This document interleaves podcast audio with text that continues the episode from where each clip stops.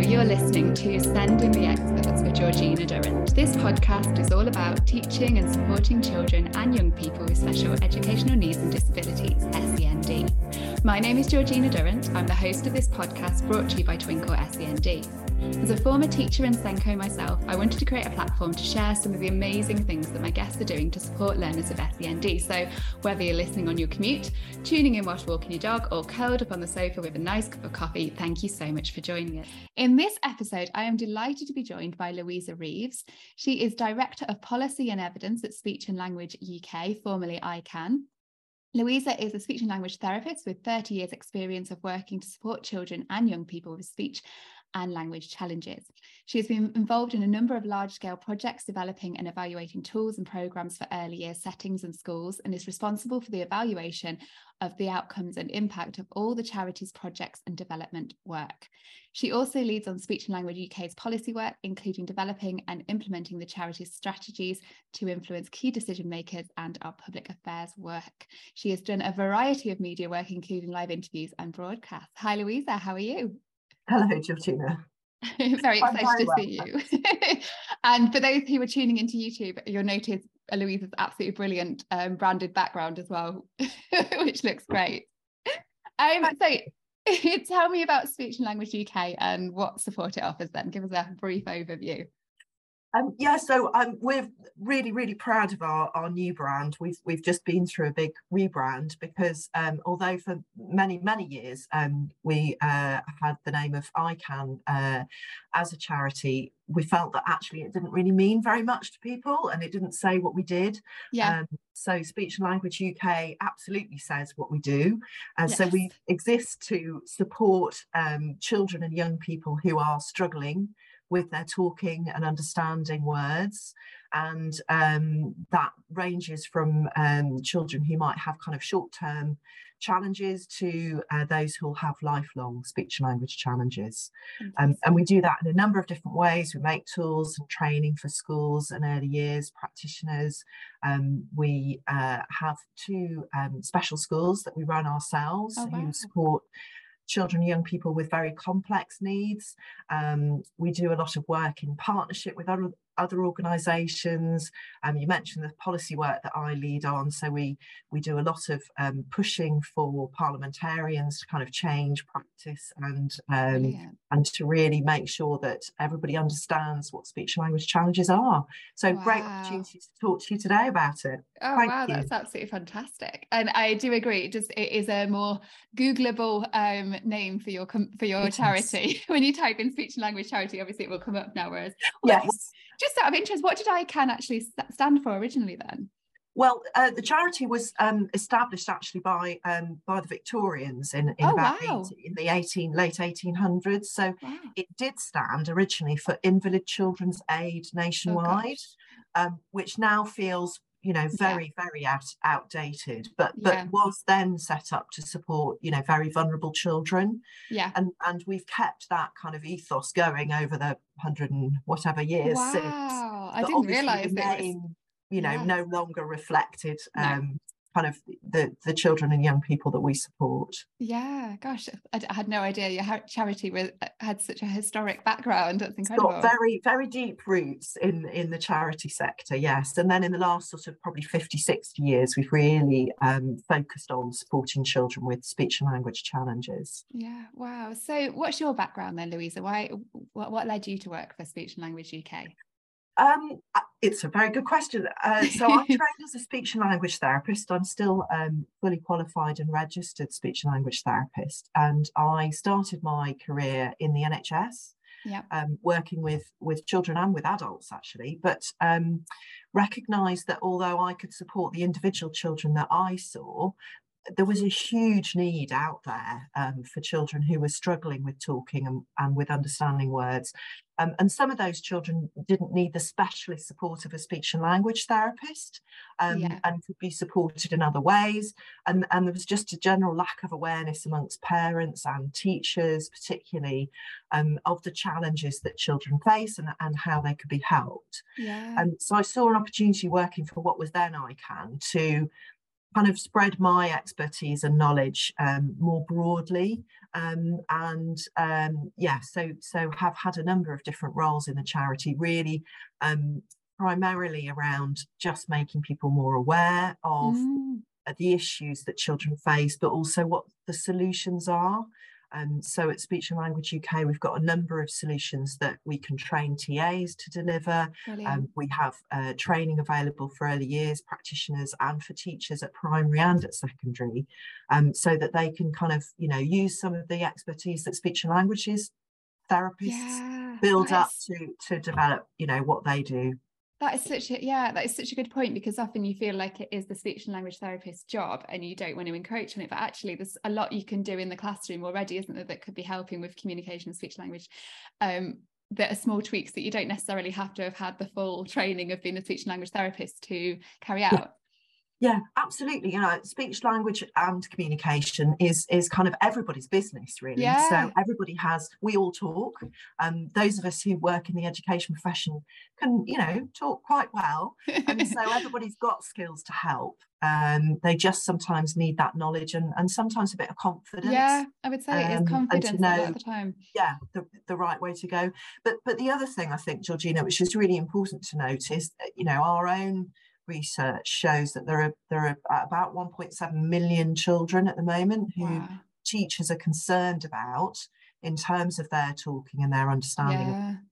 and and speech and language therapists are quite a small profession Absolutely. there's no way we're going to be able to support all those children no. um, and lots of them won't need that very specialist support but there are a few children who really really do yeah. Um, and that's a kind of precious resource my colleagues who who work in the NHS now and and you know in the education sector mm. there aren't very many of them but for some children they're absolutely vital so yeah. we really want to make sure in speech and language UK that that we support lots of children where yeah. we can so that that scarce resource can be for the few children that really really need it yeah that's such a good point and also you don't want the children that could benefit from support in the classroom to be waiting for a speech and language therapy appointment when yes. there's things that could be happening and could help because if you're waiting these things don't tend to you know they it, yeah they can improve them by support early on. We know that early identification and support is the way forward. So yeah Absolutely. yeah yes. So this is a huge topic to cover in one podcast. Um, but can you summarize for me what speech language communication needs are and how common it is? And am i correct that in a class of 30 you'd expect probably two or three children to have some sort of lifelong speech language communication needs which is shocking it is, yes. And, and I think that points to what we've already talked about the, the, the really big numbers of children who struggle. Um, yeah. And the fact that, that that's often not recognised, it's not the first thing that teachers look for. Um, yeah. So, yes, the, the, the roughly 10% of children are likely to have long term speech, language, and communication needs. And that's reinforced by um, quite a number of, of research, uh, pieces of research. But in some areas of the country, it's actually much bigger than that. So, yeah we um, know from uh, research, but also from the results of the early years foundation stage um, measures, that actually up to half of children can start school in some areas of the country behind where they need to be yeah. um, in terms of communication and language. So um, it's quite a significant issue. Yeah um, speech language and communication it's a plunky term isn't it it's it's it um, is, yeah. it's what we call an umbrella term so it, it covers a number of different challenges that children can have and yeah. one of the things that's always interested me in in, in many years of working with with these children is that um, that as adults we struggle to understand exactly what the issue is um, yeah. and i think that's because we all talk and we forget how how we learn to talk because it yes. has you know so yeah, many you can't remember ago. how you did it can you can't remember how you did it and and we don't often sort of think about how we do it we you know we think we, we want to say something we open our mouths the words come out um, so speech language and communication are, are three different aspects of, yep. of how we communicate with each other. Um, speech is really all about the sounds in the words. Um, so, um, and those are language specific. So, as yep. English speakers, we um, all babies are born, you know, babbling all the different possible sounds. Gradually, that babble changes towards the sounds they hear around them. So, if you're mm-hmm. an English um, born into an English speaking family, you hear English sounds. If you're if you're born into a, a multilingual or a bilingual family, you hear lots of more sounds. You have a bigger range. Yeah. Um, but children, if, if you think back to your, um, you know, baby's development, they, they start to babble, then they start first words. Sometimes those first words don't sound quite right. Yeah. Um, so my middle child is called James. Um, his big sister couldn't do j sounds, Yeah. um, so he's called James. Um, that, that's how. So so those sounds are acquired gradually over time. Um, by the time children are around four, they've got most speech sounds in English, yeah. um, but sounds like r and l and y can take a little bit longer. So you'd often get children around that age will talk about lello instead of yellow. So there's a little bit of a, yes. a mix there. So those are speech sounds. Um, Mhm. Some children can have a real problem with developing those speech sounds. So Yeah. they get a little bit um, stuck in that stage where um, perhaps those uh, those more um, fluid sounds like the j and the l and the r don't quite come. Some children um, just a little bit late to develop those sounds. Some children can have really quite a significant difficulty. Um, Mhm. so there is something called severe speech sound disorder, Yeah. um, which uh, means that children are really hard to understand. Yeah. Um, and so obviously that brings a lot of frustrations, but also makes it really hard for them to, to interact with their peer group. Yeah. And so that's speech sounds in a nutshell. It's it's it's a bigger topic. But Yeah, yeah, yeah. Just a haven't got lots of summary. So if I then move on to language, so Yeah. um, when we talk about language, we're, we're really thinking about the way in which we structure a sentence. So in Yeah. English, we tend to have sort of subject, verb, object uh, rule. Um, And um, so how we put words together into a sentence helps us to do things like describe things, because we can put in some describing words. Um, we can talk about things that have happened in the past and things that are going to happen in the future and we Yeah. change the tense we don't change the word ending to do that so so language is all about how we understand and decode what what sentences we're hearing and how we can convey our own meaning by putting words together into sentences Yeah, So that's there's a, a, lot going on with that as well, isn't there? There's a, There's a, a lot more you could go into. huge yeah, amount of going on and then and you you can begin to see as t- as a teacher how that then impacts on things like whether you can write a story or whether you can read and understand what you've read because you need to have that sentence structure in place to do that yeah, and I suppose if it's if it's impacting on their understanding of language rather than their expression of language, that might be harder for a teacher to notice because it's easier to notice if you can't hear them speaking properly. But if you can't, if you, it's hard to notice if somebody hasn't understood you because they could just be quiet, then you wouldn't necessarily know they haven't taken that information in. absolutely absolutely and and quite often that's the bit that that flies under the radar for Yeah. a long time so in early years settings particularly um, a lot of the learning is very experiential so children Yeah. are doing activities they're in groups they can get by by watching what everyone else is doing Yeah, um, as you move into more formal schooling, um, you might still do that group work so you can get by by kind kind of, you know, looking at what everyone else is doing and going along with it. But that starts to fall down over time. yes. And sometimes that can look like naughtiness. yeah, so children who who haven't under who do the wrong thing because they've followed the wrong person or they haven't quite understood what the teacher said or it's, it's too long a sentence for them to hold all those different elements. So you know blue group go and find your books and come down and sit over here in the corner. Yeah, you might get the fact that you're in blue group and you get your book but then you've wandered off somewhere else. So you know so it- that can be naughty. Um some of those little meanings in a sentence like the unt of don't walk in the corridor if you don't hear that unt Oh, then you're not necessarily going to understand that that's a don't do it as opposed to a do do it. Um so and that should be don't run in the corridor shouldn't it? But, but those sorts of things. So you're starting to then see where where things can go wrong for children um, but it's quite hard sometimes for teachers to spot why that is. Uh, and that is one of the reasons why we tend to split up speech and language and communication to try and pin down what it is that's going wrong yeah, so the third aspect of that is communication, and that's um, a much broader term, which is really all about the fact that you and I are are sitting here because we want to communicate with each other. So you've got some questions, I've got some information. We're having yeah. an exchange. Um, we know the rules of that exchange. So yeah. I listen to you, I stop, you know, yeah, I speak. We can take it in turns. It's always a little bit more awkward on a screen than it is face to face. That's true. But, we understand those sort of unwritten rules of how mm-hmm. we communicate. That it's a, a an exchange between two people or a group of people. There are rules around how we listen, how we um, share the same topic of conversation. So all of those rules around communication. And some of the children that that we see in school will will struggle with that. So their yeah. speech sounds may be fine.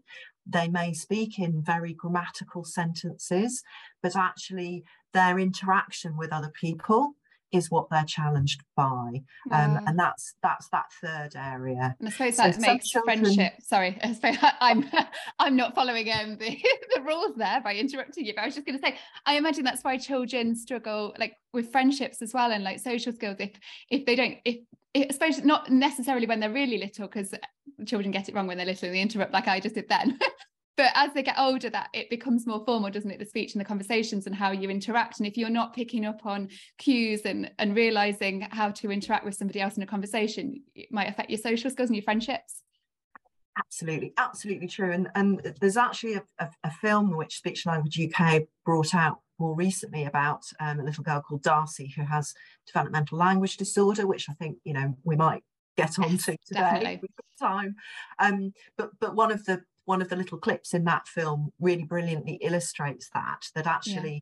the rules if, if you look at children you know playing in the playground the, the rules are quite complicated mm. you know even a game of football or a game of tag you know you've got to understand um, how to behave how to join in and and they're quite subtle yeah. um, and sometimes if you have a communication difficulty those subtleties um, escape you and so you can do the wrong thing you can get into trouble forming friendships maintaining friendships is hard and yeah. explaining what's happened so there can be an incident in the playground you know the children who are really good at explaining it will kind of you know yeah. get their word in first but other children who might struggle a little bit oh, with that gosh. might end you know end up kind of carrying the blame for that and not be able to explain it. Yeah, and then the frustration is going to add to any behaviour problems as well, isn't it? Because you're going to feel frustrated that child if your community it's not fair, you're not able to get your point across and other people are. And yeah, oh gosh, that must be really hard for kids.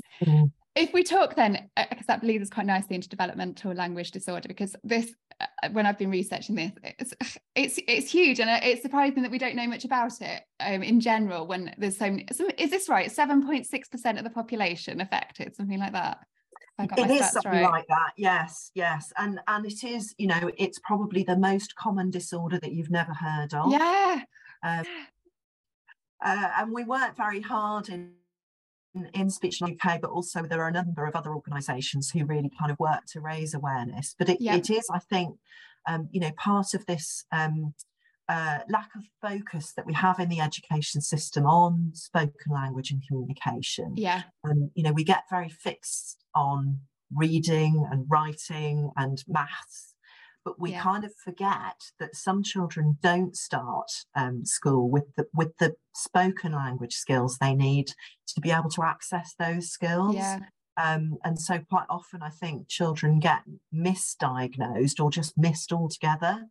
Yeah. Um, so yes, developmental language disorder, um, great that you, you can, you know, research it now find out more about it but it but it is yes it's much yes. more common than lots of other difficulties that children have yeah one definitely for people to look up and it's and the acronym is dld isn't it a lot of the time it's when i've been looking at it's dld that it's um, dld yes and and there's a lot of information out there speech and language uk um, worked with whole school send to produce quite a lot of training and materials Brilliant. Uh, which is hosted on our website. So yeah um, you know, teacher colleagues who are interested in having a look, you know, do go onto our website and um, and look on the DLD pages. There, yeah. There are some short webinars you can access. There's a sort of guide um, that you can download um, with lots of sort of really practical strategies and advice. Yeah, which is what what we need, isn't it? So, yes. what else can impact on a child's speech language communication? Then, presumably, the pandemic has impacted it. I know there's been a lot of talk of sort of earlier settings, in particular reception, noticing these changes um, in the cohorts coming in with their speech language communication needs. Is that what you're seeing? The pandemic yes, affecting absolutely. it?